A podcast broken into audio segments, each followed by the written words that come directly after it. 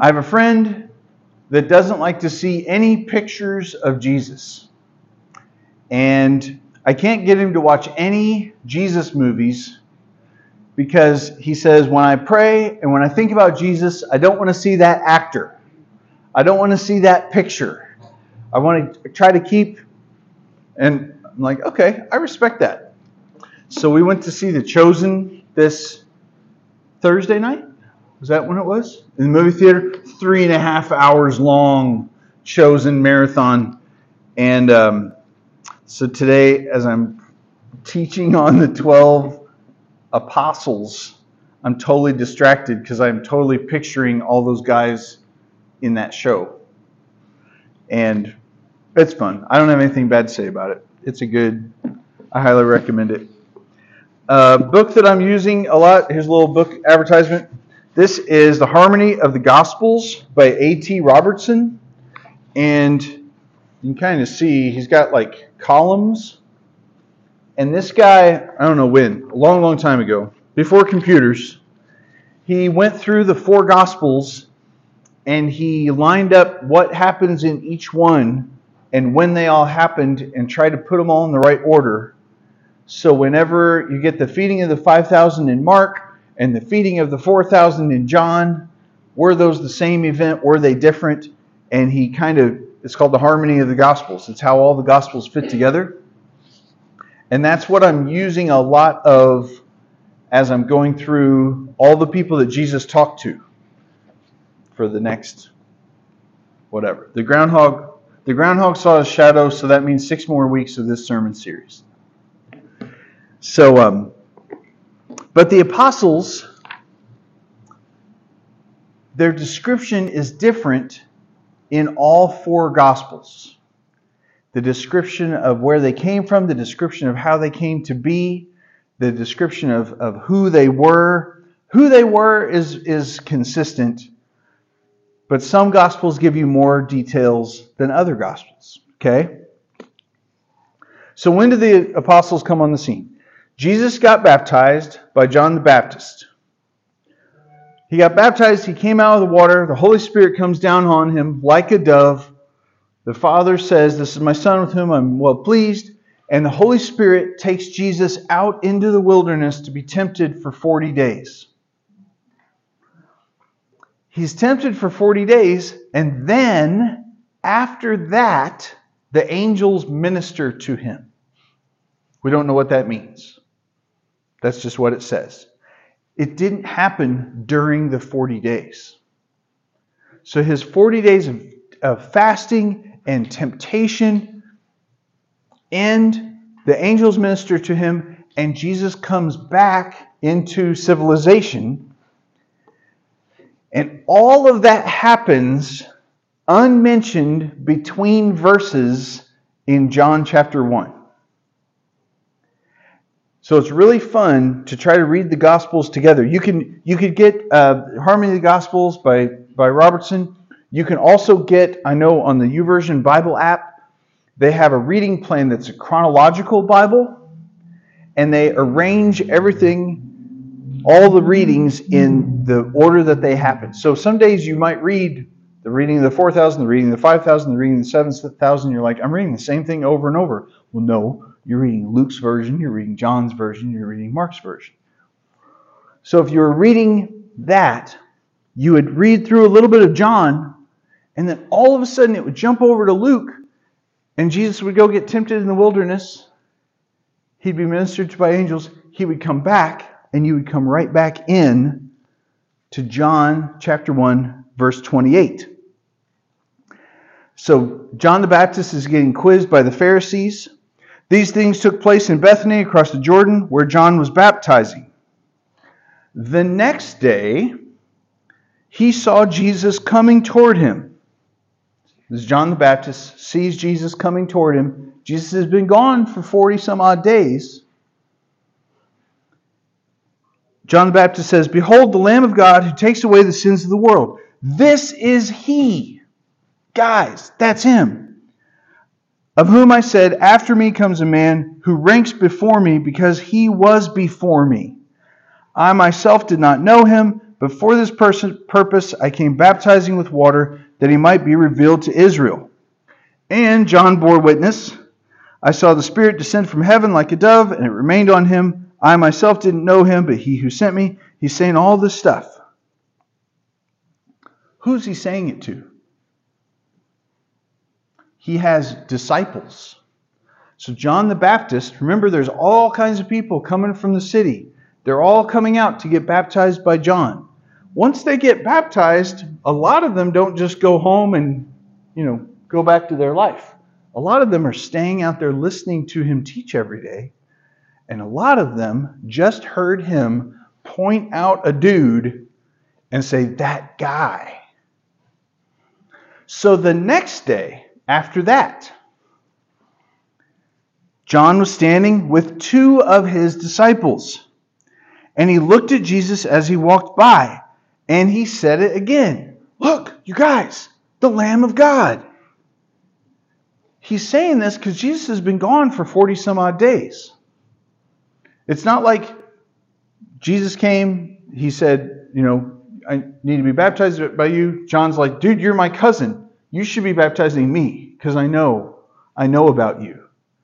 Jesus says, No, this needs to happen to fulfill all righteousness. He baptizes him and then he doesn't see him again. Where'd he go? now he's back. Look, he's the Lamb of God. The two disciples heard him say this and they followed Jesus. They went after him. Jesus turned and saw them following, and they said to them, What are you seeking? And they said to him, Rabbi, which means teacher, where are you staying? he said to them, Come and you will see. So they came and they saw where he was staying, and they stayed with him that day, for it was about the tenth hour. All right, here's something that we don't get because we're in southern Indiana in 2024. right?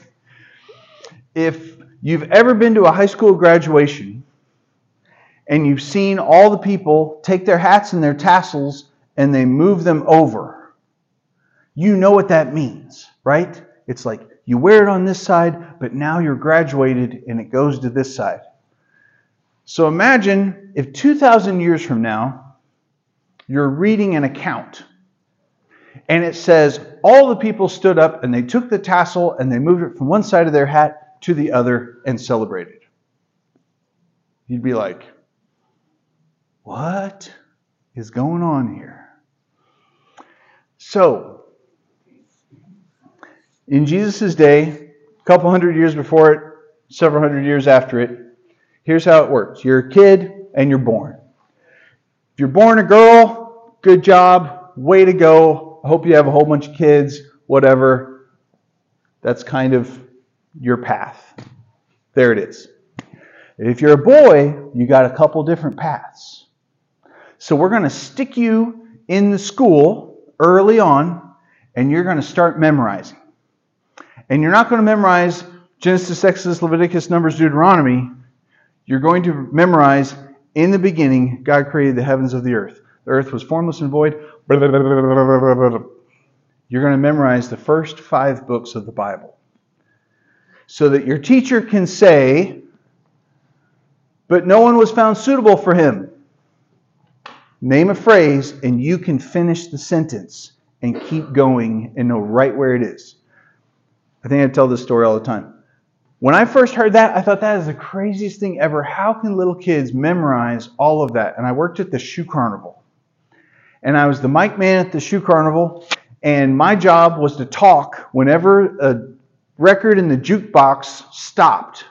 Because you can't have any silence at the shoe carnival. It can't ever be quiet because when it gets quiet, people decide to not buy shoes.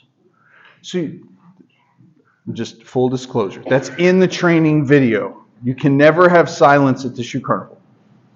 So the song would end, and I would have to pick up that mic and say, That's right, shoppers, come on down, pick it up, check it out, I'm getting the deal, blah, blah, blah, and say all that stuff to fill that noise while the jukebox went and put that next record in and started it, and then it would play, Check it out, I'm marking them down. And then I'd stop. And I had two and a half minutes to do whatever else, because every song was two and a half minutes long, and then I have to do it again. I memorized every song in that jukebox. I knew them in order. I knew when the Beatles would come on. I knew when Blackwater would play. I mean, the whole thing. And I read that young Jewish boys had to memorize the first five books of the Bible, and I realized that's possible. That was their only school. You want to learn history? Your history is in the first five books of the Bible. Right? You want to learn the law? The law is the first. So that's all they would do. Learn it, learn it, learn it, learn it. By the time you're 13, and then when you're 13, now is the test. And you might get to go on to rabbi school. You might get to go to the next level. And the next level, you memorize Joshua, Judges, Ruth all the way through until you're about 20. So you got your first age 5 or 6 to 13 to memorize the first five books, and you've got 13 to late teens to memorize everything else. But if you don't go on to that school, then you just go back and you find your dad, and your dad teaches you how to be a carpenter, or a fisherman, or a tax collector. Whatever your dad's job is, you learn that job. If your dad, if a big old rock fell on his head and he's not around anymore, you go find one of your uncles, you go find a neighbor guy, and he teaches you how to do that job. But if you get to be in your late teens and you've got it all memorized and you've got the Psalms and you've got the prophets and you've got everything, rabbis are going to come by the rabbi school and check you out. Hmm. And they're going to listen, they're going to talk to each other. And they might come right up to you one day and say, Follow me. And when they say, Follow me, you just got accepted into a lifetime of rabbi school. You just got invited to follow that rabbi for the rest of your life. And he is going to copy himself onto you because some other rabbi copied himself onto him, and some other rabbi copied himself onto him, all the way back to Moses. So the idea is we are copying Moses, carbon copy of Moses, carbon copy of Moses. So when you're at rabbi school, it might not happen at rabbi school. It might be while you're walking home from rabbi school. It might be happen during a celebration or a party. It might happen during Passover. And a rabbi comes up and taps you and says, "Follow me." You just got accepted into Yale. You might have just got accepted into like Oakland City, depending on the rabbi. But you just got accepted in, and now you're going to live in his house. You're going to wash his dishes. You're going to uh, be around while he's cooking food. You're going to learn everything he does and mimic him exactly to be exactly like him. Because someday he's going to die, and guess what you'll have to do? You will have to go into the rabbi school and find some young men and tell them, Follow me. And you will teach them, just like your rabbi taught you. So let's say you're getting to be like 20 and no rabbi has picked you yet. And all your buddies have rabbis and you don't have one. You might go out and you'll be at the market and you'll be around and you'll see a rabbi you're like, oh, come on. I want this guy to be my rabbi. And you go up to him, and guess what you say? rabbi, where do you live? Where are you staying? And at that moment, that rabbi has a choice because he's the one that's in control. And he can say, Oh, I just live, you know, over on the west side. Oh, I live downtown and it's a way to everybody saves face and nobody's embarrassed, but he didn't tell you where he lives because you're not going to his rabbi school. But if he says, Come and see, you just got let in. You just got accepted to that rabbi's school. And now you're going to go live with him. You're going to go live in his house and do everything the way he does it. So you got these two disciples of John. And John says, That's him. That's the Messiah. That's the Lamb of God. And they go and they say, Rabbi. And he doesn't say, Oh, whoa, easy, Tiger. I am not a rabbi. He says, Yeah. They say, Where are you staying? He says, Come and see. These guys were not in rabbi school. If they were in rabbi school, they wouldn't have been out listening to John the Baptist. And when Jesus says, Come and see, he's saying, You can be my disciples. You can be my students. You can learn from me. Gosh, I'm teary today. Come and you will see. So they stayed there the whole day. One of the two who heard John speak and followed Jesus was Andrew, Simon Peter's brother. Oh, so he goes and finds his brother, Simon, and he says, We found him, dude. We found the Messiah. Every, every Jewish person that was with it was longing for the Messiah, was needing the Messiah. He hears it. He brought him to Jesus. Jesus looked at him and said, You're Simon, the son of John. You'll be called Cephas, which means Peter. So that's from the Gospel of John. John was a little flowery storyteller. When he tells a story, he just puts in the details that he wants, and sometimes he time travels and he mixes things up. Because if you've read other Gospels, you might think, I don't remember that being how Peter, how Jesus followed Peter. And this is just some of the great stuff about reading all of the Gospels together. The disciples were all really, really different characters. And just like we're different, just like in one family you can have children that are all different, when we retell a story, we, retell different parts, right? Have you been on this? You come, I mean, even you guys telling the story about the, the smoke in the hotel and all that. When you're together and you're telling a story, somebody else chimes in. Oh yeah, and don't forget to tell them about this. And You're like, that doesn't even that doesn't have to do with anything. That person, that was really important. To the person that's telling the story over here, that was just a detail. The point is, blah, blah, blah.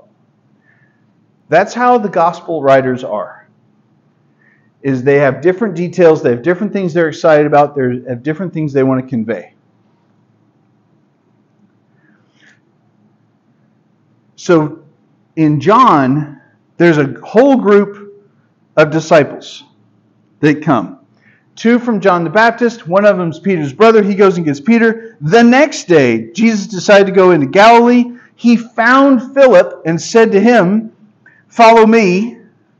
Right? Follow me. That's the code word.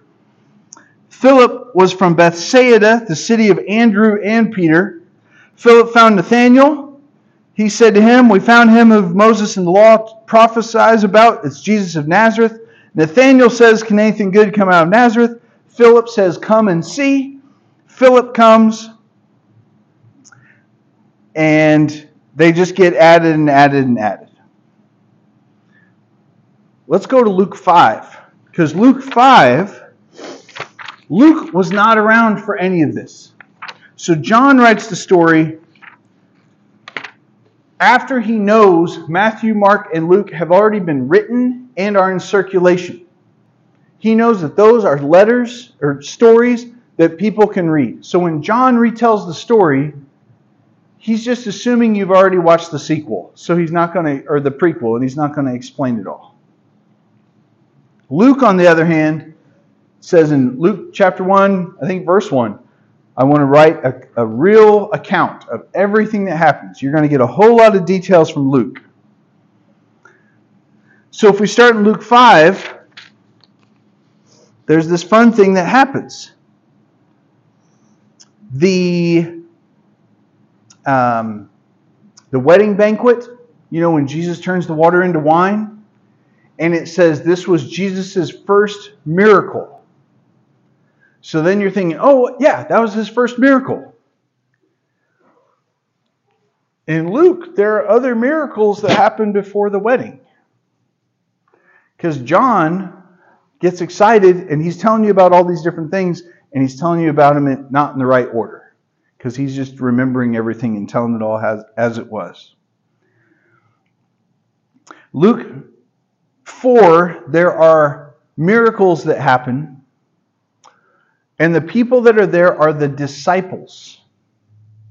And it says his disciples were there. At the wedding at Cana, his, Jesus went to the wedding and his disciples were there. But in Luke 5, one occasion the crowd was pressing in on him to hear the word of God. He was standing by the lake. He saw two boats by the lake, but the fishermen had gone out of them and were washing their nets. This is the detailed story of Peter. Jesus goes and he gets in the boat and he says, Hey, can you put your boat out a little bit so I can talk to all these people? Peter takes him out in the boat. There are some people that think that Jesus already knew Peter when this happened. This was not Peter's first meeting. Simon. Simon Peter, right? Same guy. This was not some people say and and there's some there's some evidence that points that way. It's believable that this wasn't the first time Jesus met Peter. Put your boat out a little bit. Jesus preaches. Peter listens to it all day. At the end of the day, Jesus says, Put your nets out. He puts his nets out. They catch so many fish, they have to holler to James and John. James and John, we know who they are, but they didn't know who they were yet, right? But they had been listening all day. They come and help. They bring in all these fish. Jesus says, I'm going to make you fishers of men. Peter's reaction is, Get away from me, Lord. I am a sinful man. Because he's seen the power of this prophet and what he's doing. And when Jesus says, I'm going to make you fishers of men, the fact that Peter is a fisherman and not in rabbi school means that he was not picked to be a rabbi. He flunked out of rabbi school. It could be because he couldn't memorize everything. It could be because nobody wanted him to be their disciple. Since he's a fisherman and his dad isn't around, and there's no, you know, James and John, it mentions Zebedee, their dad is around. So they're probably still younger and learning. Peter's probably older and on his own, but all of these guys have flunked out of rabbi school and were not wanted by their rabbis, by the rabbis that would have taught them. And Jesus says, Follow me. I want to be your rabbi. You guys are not kicked out. I want you guys. Then it's much later that he gets the name Peter. But that day he's Simon. He's Simon for a long time. So you've got Simon and his brother Andrew. You got James and John, who are also brothers that fish alongside. You've got Philip, who's from the same city, and he joins in with them. Thomas, he gets mentioned a couple times. Thomas is the guy that when they all know all the Pharisees want to kill him, if you go to Jerusalem, you're going to die. And Jesus says, We have to go to Jerusalem. Thomas is the one that says, Let's go with him so we can die with him. Thomas is, I, I, I'm not going anywhere else. I'm going wherever Jesus is going. Thomas gets a bad rap at the end because we call him Doubting Thomas because Jesus appeared physically and visually to all of the apostles and a whole bunch of disciples, and he wasn't there. And so when he says, I'm not going to believe it unless I see it, he's not asking for anything more than what everybody else already got. He's not, he's not a doubter anybody any, any more than anybody else would be if they weren't there. Poor Thomas. Matthew, we got to say some stuff about Matthew. Because Matthew is his Greek name. Ugh, the Greeks. The, blah, uh. But his given name was Levi, which means he could have been in the priestly line. Now, we don't know um, at what point he became a tax collector and, and crossed over. Being a tax collector was a really expensive job. It was like buying a franchise. So, when we were in Central Asia, there was one rich Russian dude that had all the rights to McDonald's trademark throughout all of the stands. He was the only guy that could build a McDonald's in Kyrgyzstan, Uzbekistan, Tajikistan, Kazakhstan, any of that. So if you wanted to open a McDonald's, you would have to talk to him. Being a tax collector was similar. You would pay a ton of money or inherit it, and you would have a section and that area was the area that you had to pay taxes for. And so you would go to everybody and collect their taxes and pay it to your boss. And you probably collect a little bit more than you're supposed to, and that's how you made a living, was with the extra. So you think he'd probably be pretty hated, right? Because he's funding Rome. He's taking money from all y'all, and he should be a priest. And he gave that up to feed Rome all of our money. Oh. James, Jude, you don't hear a lot about those guys. Simon the Zealot. Okay, Simon the Zealot. He is like our, uh, if you have any Second Amendment friends. So there were swords that were illegal that were big swords, that were for chopping heads off swords. And all the zealots carried those. and their threat was if you want it, come and take it. right? And they would chop your head off. They were hoping to bring about a rebellion like Judas Maccabeus, like the zealot on Palm Sunday. The zealots would have been really, really happy because all those palm branches were symbols of Judas Maccabeus and the revolt and the swords and fighting. You got Simon the Zealot, who really wants to chop off every Roman's head. And he's got the sword to do it right here. Oh, you want me to show it to? I got it. It's right here. I got four of them. No. And he's a disciple alongside Matthew, who should be called Levi. What? This is the exact person whose head he wants to chop off. Then you've got Judas Iscariot, who isn't mentioned very much. But what we do know about him is how he fulfilled prophecies. That he was a really, really close, good friend of Jesus's. That they sat so close together that they could whisper to each other at the Passover table and other people wouldn't hear what they said. And it's not like they had a like a violin quartet blaring in the background or restaurant noise. They're just sitting around this close little table, and he could talk to Judas, and other people wouldn't even know. That's how close he was. And it had to be that close, so it'd be that much of a betrayal. Then there's Matthias. Matthias, we hear very, very, very little about because he is the gambling apostle. He was appointed by a casting of lots and a rolling of dice or drawing straws after Judas Iscariot died, after Jesus rose from the dead, and before the day of Pentecost. We don't ever hear anything about Matthias. There's a whole bunch of people that say they shouldn't have even picked an apostle that way and he shouldn't even be called an apostle. But the apostles thought that it was so important that they have 12 of them that they better hurry up and pick somebody. And so they hurried up after Judas died and they chose Matthias because he was around from the beginning. And then, a couple years later, he would say it's like one untimely born, like born at a time that you shouldn't have been born. Like, like John the Baptist was born to Elizabeth, she was way too old. She shouldn't have been having kids.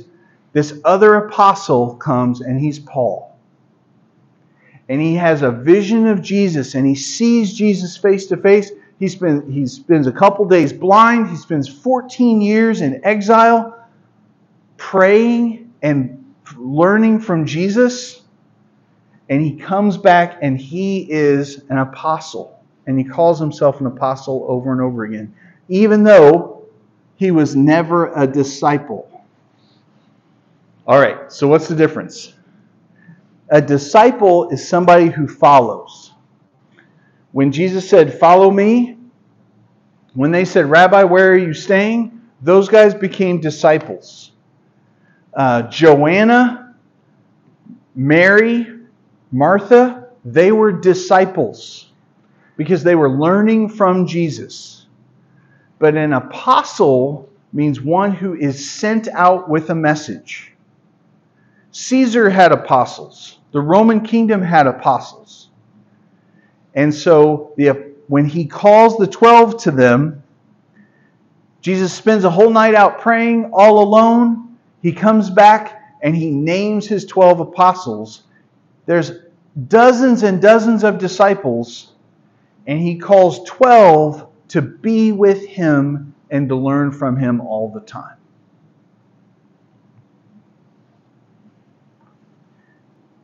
So, what happens to the apostles? Every one of them, except for one, by a church tradition, died as a martyr. Some of them died more gruesome than others. The story of Thomas is that he was keel hauled, so they tie a rope onto you, and they throw you off the front of a boat, and then they run the boat over you, and then they pull you back up the front of the boat, and then they run the boat over you, and then they pull you back up the front of the boat, and they run the boat over you until they don't pull you back up. Um, James was thrown off of the top of the temple and hit on the pavement and lived and got up, and they heard him saying, Please forgive them, Lord. Boom. And then they beat him to death with sticks. All of these guys died terrible martyrdom deaths, except for John. John lived out his days. He went into exile at one point.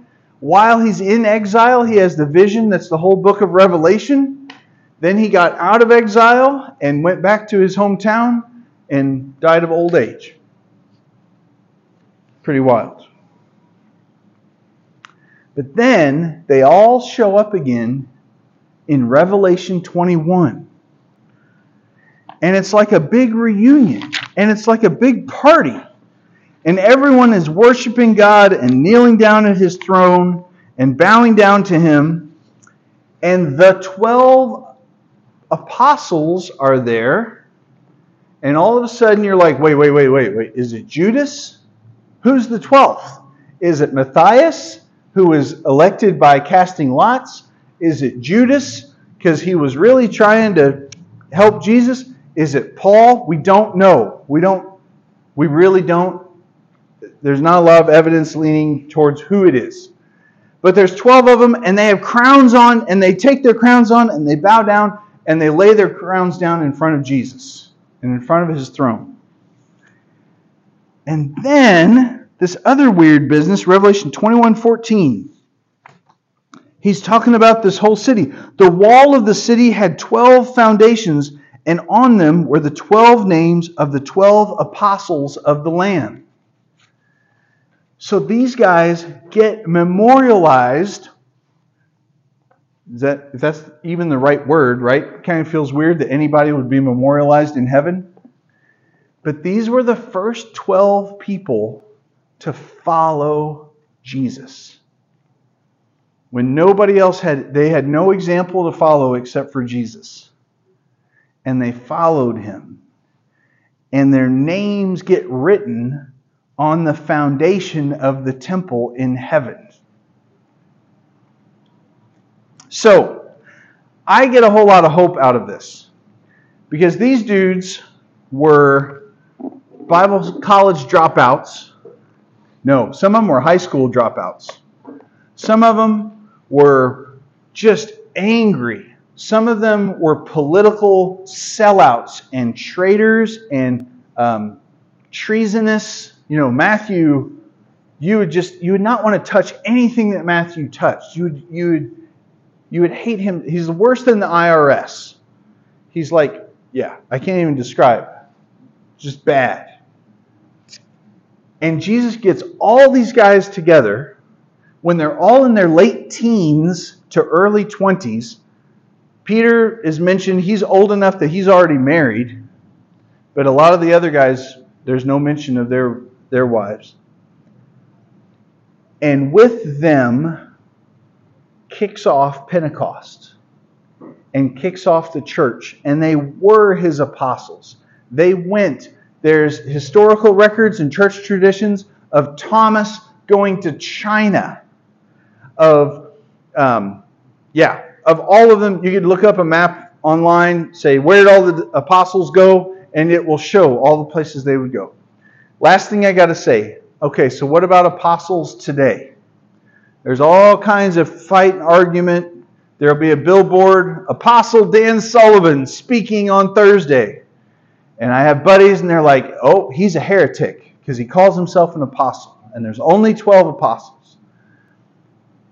And I don't think this is worth fighting about. But just so you know, there's a whole group of people that think you can only be an apostle if you saw Jesus. There's 12 apostles, period there are no more apostles, and there won't be anymore. And that's fine. The word means people that are sent. And so when Paul talks about uh, preachers, prophets, apostles, apostles, prophets, teachers, shepherds, when he lists these different things, sometimes there are other things that Paul does where he's commissioning more people to be apostles and to go be apostles that weren't part of the first 12. And it's a more loose definition that these are people that are sent with a message. Either way, we can be disciples and we can follow Jesus and we can make following Jesus and learning how he lives and following after him as close as we can and staying with him all day and talking with him into the night, we can do that and then we can let Him call whoever He wants as an apostle. It's on us to try to be a disciple. So let's pray. Lord, thank you so much for your invitation, that you invite each one of us to, to follow you, that you would be our rabbi, that you would be our Savior, that you would be our teacher, that you, with the Holy Spirit, would be our counselor that you you would just be such such a perfect God to us. And Lord, help us to be your disciples. Help us to follow you with all of our might and to leave behind all the other things that we could follow and all the other hills that we could die on, that we would just seek after you, even, even if it's uh, to martyrdom, or even if it's to exile, or even if it's to peaceful old age writing letters and testifying to how much you love us. We exalt you, we honor you, and we praise you, Lord. Amen.